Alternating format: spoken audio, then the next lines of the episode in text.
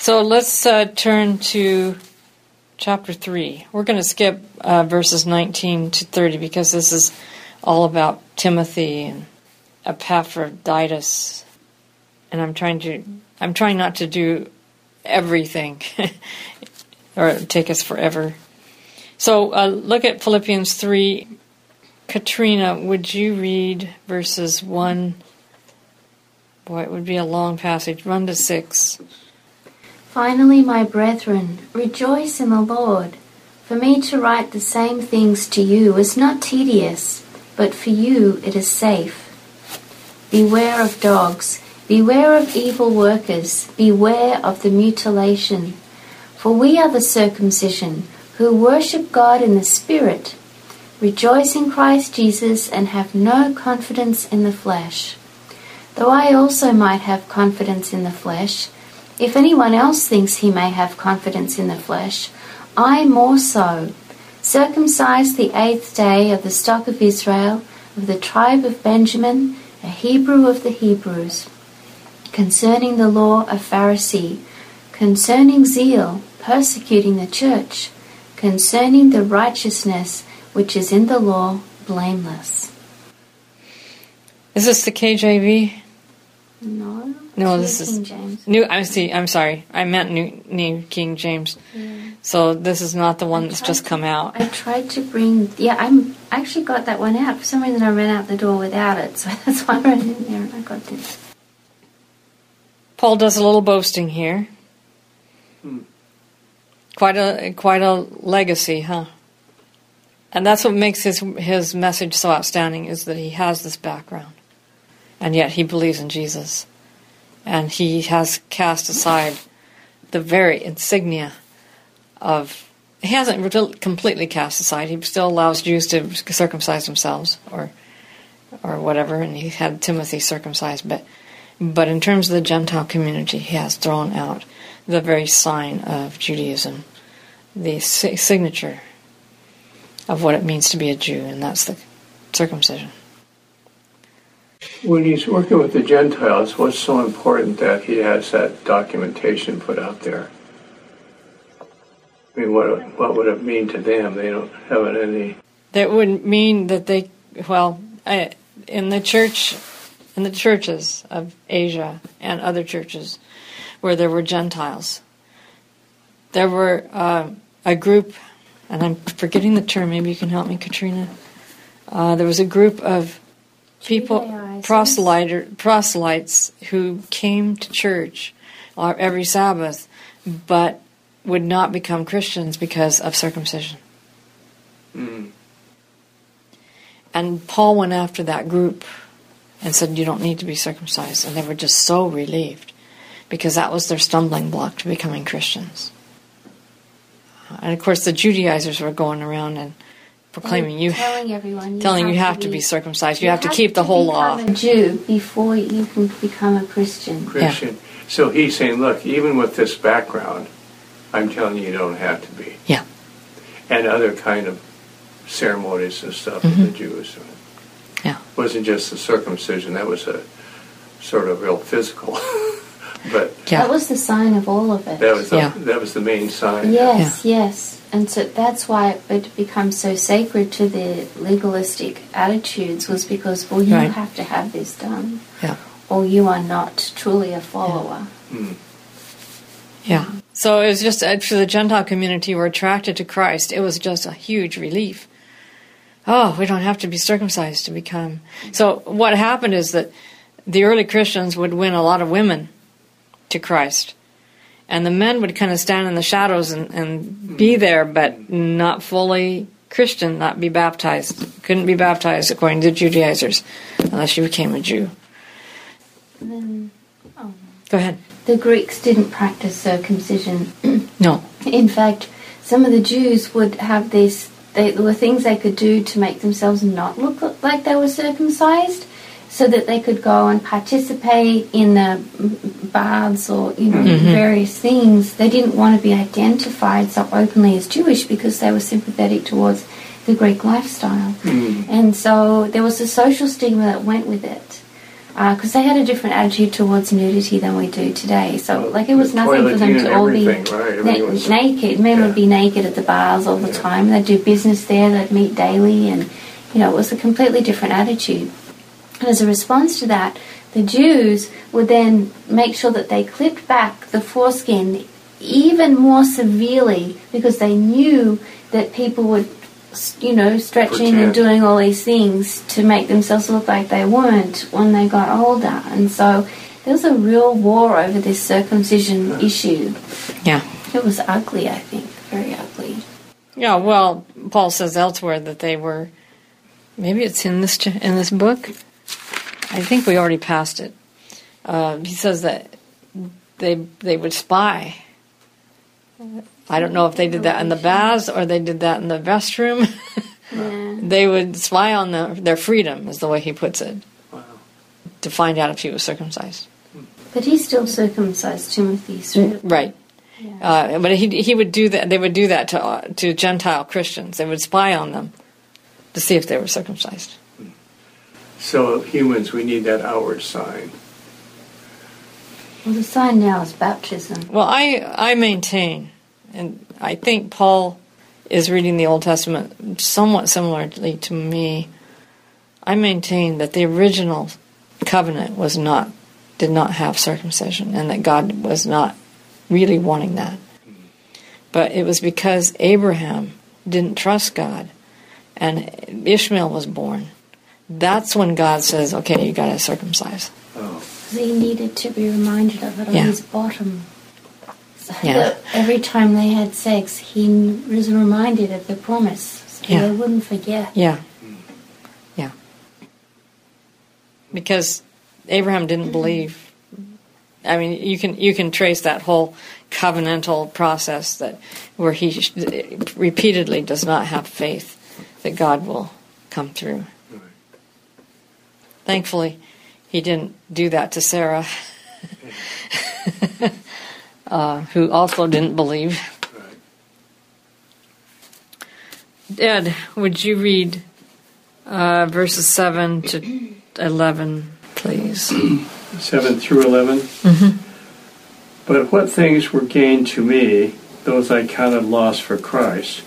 Yea, doubtless, and I count all things lost for the excellence of the knowledge of Christ Jesus my Lord, for whom I have suffered the loss of all things, and do count them but dung, that I may win Christ, and be found in him, not having mine own righteousness, which is of the law, but that which is through the faith of Jesus Christ, the righteousness which is of God by faith, that I may know him and the power of his resurrection and the fellowship of sufferings, being made uh, conformable unto his death, if by any means I might attain unto the re- resurrection of the dead.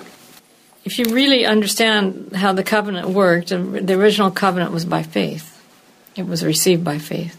That was all that Abraham had to do. But then he, he tries to do it himself.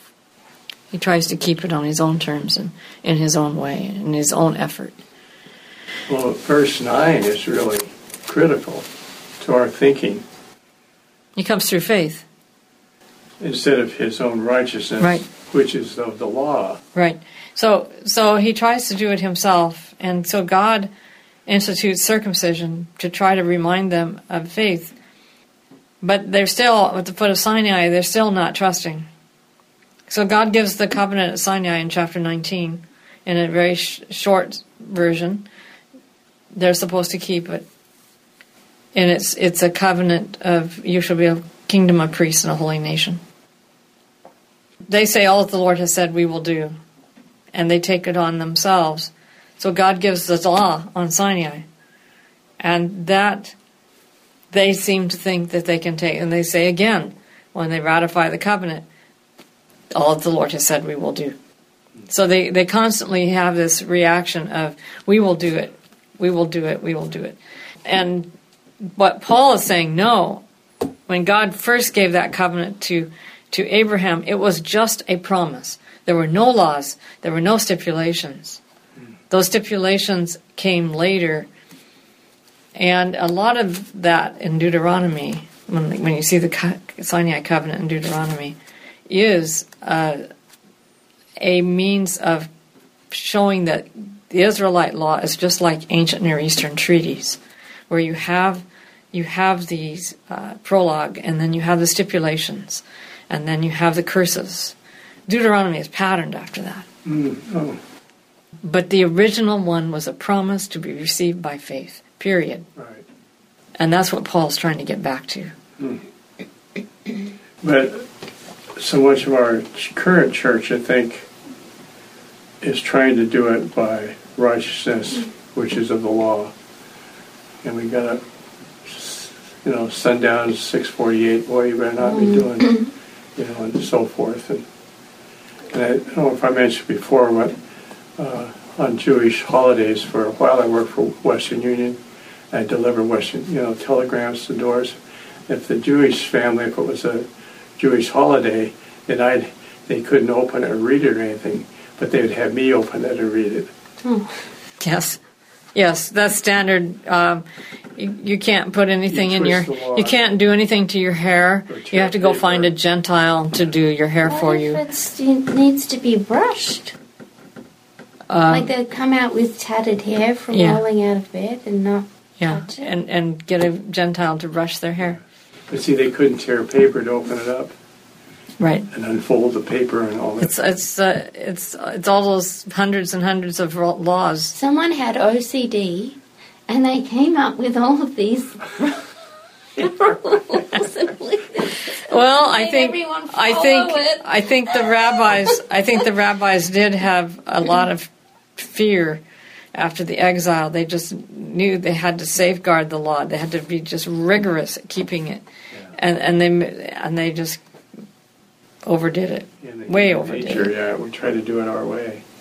So Yeah. Paul is saying that, but he's not saying these verses about the original covenant, the original uh, agreement that God gave Abraham. You know that he's going to. He doesn't here, but he does in Galatians. it's all throughout. Galatians, okay. It's in Galatians and it's all throughout Romans. Yeah. Romans and Galatians. Yeah, Yeah, that's but he's he- he really specifically spells it out in Galatians because he talks about the the two covenants. He talks about Hagar. Sarah and Hagar, and Sarah is the covenant the, of promise, and Hagar is the covenant of Sinai. Okay. Hmm. Oh, okay.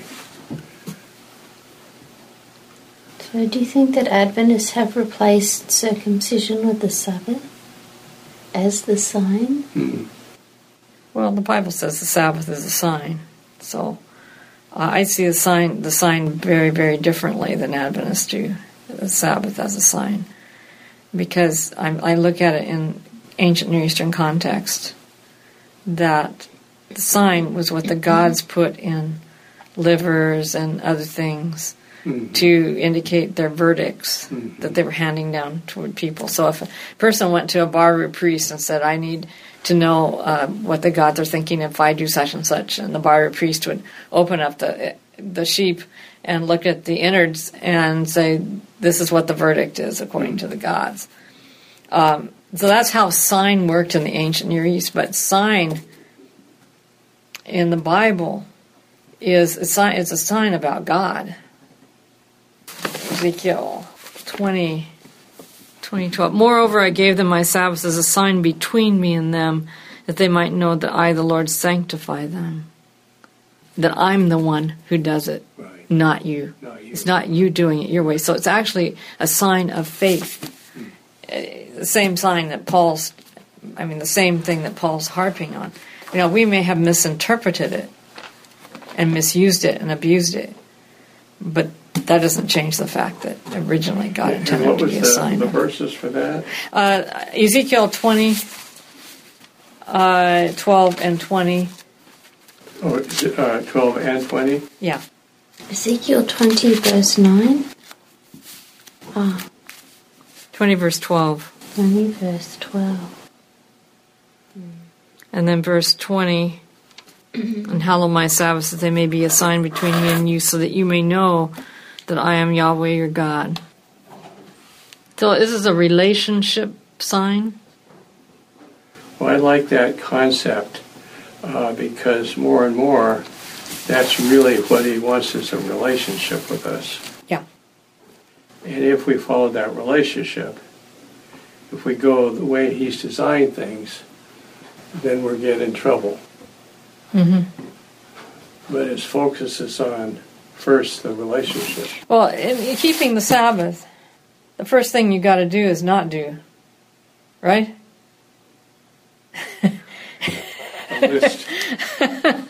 Well, instead of saying you can't do this, you can't do that, just the first thing we got to do is trust, Right. because that is the relationship. So, to me, this the way the Sabbath is intended to be, is all part of this relationship of trust. Now, the Jews made it like circumcision, a relationship of taboos. Right. And that is so Babylonian. The Babylonians had, I'm going to put this on the board. These were the evil days that the Babylonians had. Oh. Should I write that down? I guess I don't want to know. 7, 14. oh. Yeah, the only odd number in the seven day scheme is 19. Um, so, what I think happened, these were days when you had all these taboos you couldn't do. You couldn't do this, you couldn't do that, you couldn't do the other thing lest you offend the gods. And um, I think that's what colored the Jews' thinking, and they came back with this kind of concept, and they turned Sabbath into a kind of a taboo day.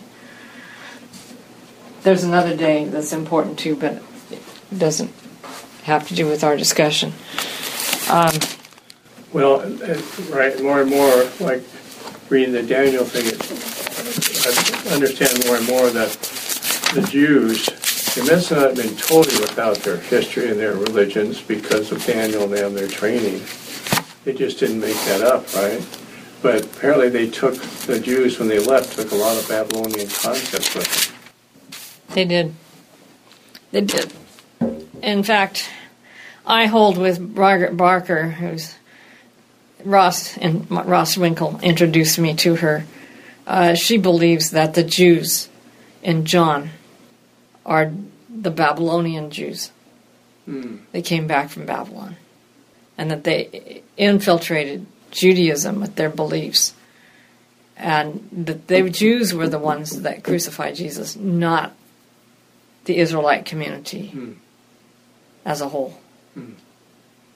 That may be going a little too far, but I do think that John in Revelation blames Babylon and the influence of Babylon on the Jews for the rejection of Jesus. So, yeah, back to your question, Katrina. The wrong way of keeping the Sabbath, certainly, we've turned into kind of like circumcision, kind of earning our way. I, I grew up under that cloud in uh, Oregon where it was very legalistic. And I remember spending all day Sabbath worrying that I was breaking it. Oh. like, like that's keeping Sabbath, you know, to worry that I was breaking it. And then I had a conversion experience where I learned that God wasn't that way. And it set me free so that I remember sitting in a Bible class where the teacher was talking about how how we used to see the Sabbath and we don't see it that way anymore. He was a really good teacher here at PUC, and I realized that the previous Sabbath I had climbed trees with my friends when we went for a picnic, and we we were just and we sang hymns while we were climbing trees, you know. And when my legalistic days, you climb trees on the Sabbath, you know. And I remember the, feeling that warm feeling of I, I'm so free, you know, from that. As I grew, as I grew in my understanding, it became more about, uh, more about God The joy of the and, Lord. and the joy of the Lord, rather than this or that you shouldn't do. So the concept then is to enjoy the Lord and build the relationship and trust is to not do the everyday thing that distracts you from doing that. Well, it's The actual command is not to do any work. Right. It's not you're not to earn a living on the Sabbath Right. because the Sabbath is to break that economic tyranny. Tyranny. Right. Uh, that's why uh, Walter Brueggemann has written this wonderful little book called Sabbath as Resistance. And he, he points out how in Exodus 20, the prologue says, I am Yahweh your God who brought you out of the land of Egypt, out of the house of slavery. Therefore, this is how you live as free people. You don't have, you got a whole day where you don't have to work. Yeah. And so, so Sabbath becomes The sign of freedom. Yeah, the sign of freedom, and and the Sabbath in actually includes the Sabbath commandment actually includes in both uh, versions, the De- Exodus version and the Deuteronomy version. Version, it includes this centerpiece of creation and centerpiece of slaves don't work on Sabbath, Yeah. and and Deuteronomy emphasizes that even more.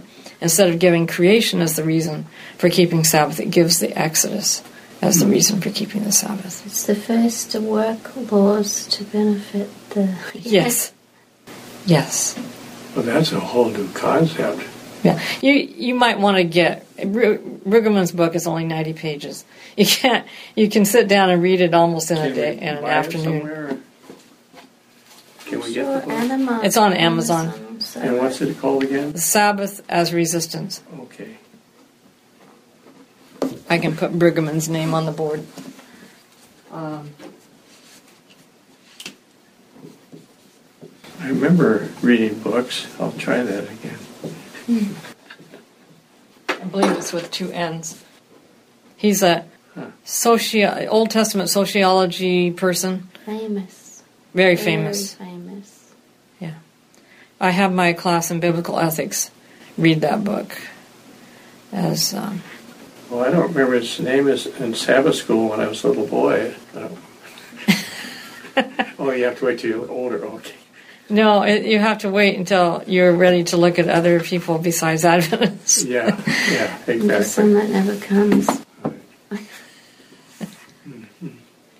i mean i know i know right now the, the rule of, of the adventist church ruling i should say of the adventist church is thou shalt not read anything but adventist works and then only only certain people can be adventists Well, Ellen White couldn't be an Adventist then. that's for sure She had an enormous library full of books from all kinds of other Christian authors.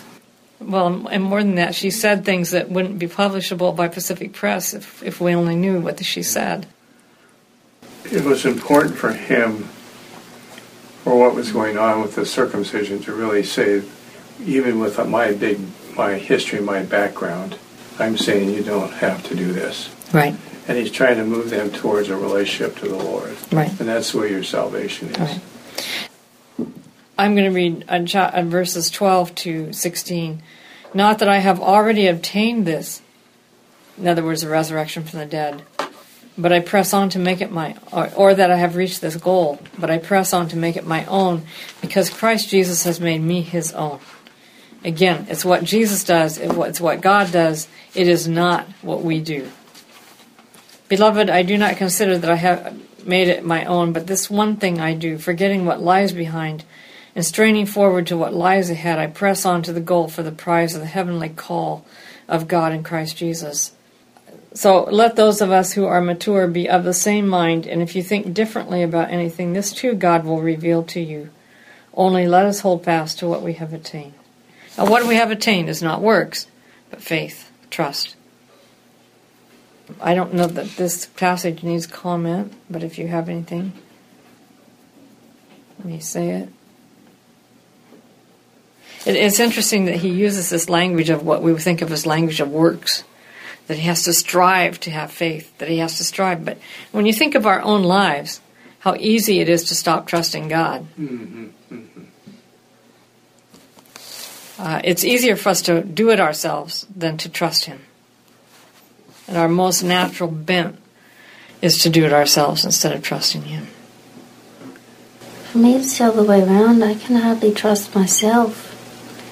So I have to trust God. Well, that's the way. That's the way it should be, isn't it? Okay, let's read the rest of this chapter. Um, Katrina, would you read 17 to 21? Brethren, join in following my example, and note those who so walk, as you have us for a pattern. For many walk, of whom I have told you often, and now tell you, even weeping, that they are the enemies of the cross of Christ, whose end is destruction, whose God is their belly, and whose glory is in their shame, who set their mind on earthly things, for our citizenship is in heaven, from which we also eagerly wait for the Saviour, the Lord Jesus Christ, who will transform our lowly body, that it may be conformed to his glorious body, according to the working by which he is able even to subdue all things to himself.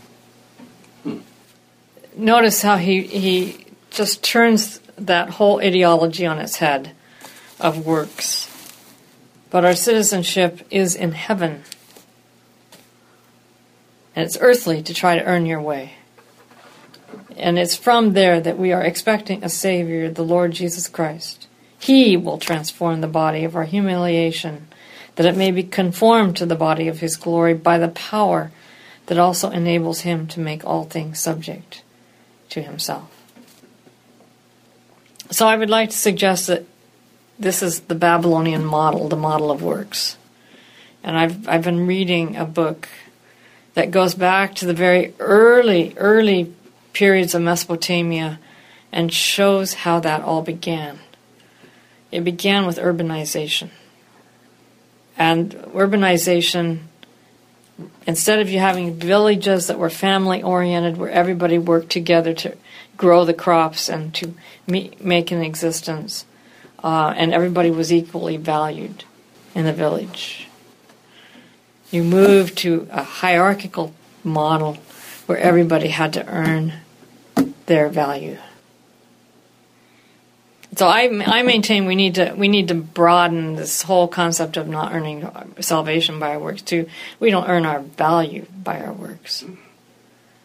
I mean that our whole society is built on uh, you are you are what you earn.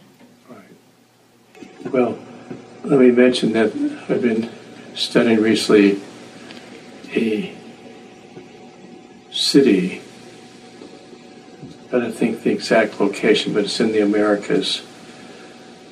About 5,000 people live there. The whole city is oriented towards a place of worship. And from the nice buildings to the poorest buildings, everybody had running water in their homes. This whole thing is laid out close to the mountains, so they have water that goes from the richest to the poorest, all the homes, even the poor homes, had running water in the homes. And it looks like it was on a trade route. It was a trade center. Yeah. But everybody was treated with more equality with water and toilets and stuff. That's that's a good start. But what about upgrading their homes? Well, even the homes were two story high. Mm-hmm. So I don't know. That, what is? It's a totally different society than sort of what you see that came out of the Middle East and the Western society of this real strict hierarchy. What is interesting about this urbanization in Mesopotamia, in the village, in the villages that pre pre existed, and there were still villages that existed with urbanization, but they were a lesser class. Mm. With the villages, you had a few gods that you worshipped, but they didn't fix your status at all. There were gods you just went to for help and and for your needs. But with urbanization, because there was such inequality, in order to keep unrest from breaking out, they fixed an ideology and they had all these gods that were were viewed as having power over and part of the hierarchical model. And that's where the pantheons came from. Is this attempt to have an, a religious ideology that would fix people in their statuses so that they wouldn't complain? Right. It's it's an amazing uh, story of how that unfolded. It's an ancient form of consumerism, then. Yeah. To keep people. Well, they developed a market. Ultimately, they developed a market economy So it was, it's been very fascinating to me to read how this started because it's exactly how I imagined it starting. Well, but I shouldn't say exactly. I didn't get the piece of how the gods were invented to uh, fix people in their lowly statuses. Well, I told you I was studying how they can't find anything about Muhammad until about 70 years after his death. That he never was in Jerusalem, he never was in Medina. Uh, uh, Medina? Yeah. He never was in any of these places. The only thing they can find about seven years after his death, the man that took over uh, and consolidated the, the, the movement realized, like the West, he needed to have a God, that he needed to have a single God to control everything. And to, he developed a whole God Muhammad uh, system. Are you serious? That's, that's the only Where is thing- this, there a book on this? Well, no, I was watching a program on television that was really involved about it, data and everything. So, was it PBS? On I- the History Channel? Yeah, it was under them, huh? Oh, So it was a PBS documentary. So I don't know. The Oh, that's or- shattering. Or their background or anything, but they were approaching it from they weren't like Christians. So this was a, this was a documentary in PBS. They were trying to document because there's so many stories about Muhammad did this and this and this. Could and you could you um, I'll try to find it again if you want. yeah if you could send me a link, I would love that because I I have my students in my engaging scripture class for honors read parts of the Quran as um, that's shattering to the Islamic They, world. they thought that he probably wrote the Quran, Uh huh. but the rest of it they can't find out. The ideology and all the laws. Well, we know that the laws, the Sharia, the Sharia laws, and all of that, um, have been invented post Muhammad, and that they are far more rigid than the Quran. was it called Muhammad Legacy of a Prophet? What was it called? Which one? Muhammad Legacy of a Prophet? Mm, Was I- it I- recent? This is from 2002. On PBS documentary film on the life of the Islamic prophet Muhammad, based on historical records and the stories of living American Muslims who called Muhammad the messenger of God. It doesn't sound like the same. It same. doesn't sound like it, but I'll have to look it up. I'll spend some time trying to find that and send you the, the link. I would, I would really appreciate that. Because it was just a totally different concept.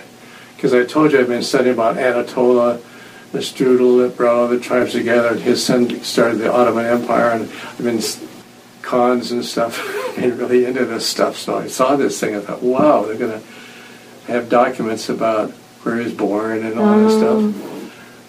Couldn't find anything. There's another one called Empire Faith Profiles Muhammad on PBS. So there's another one too.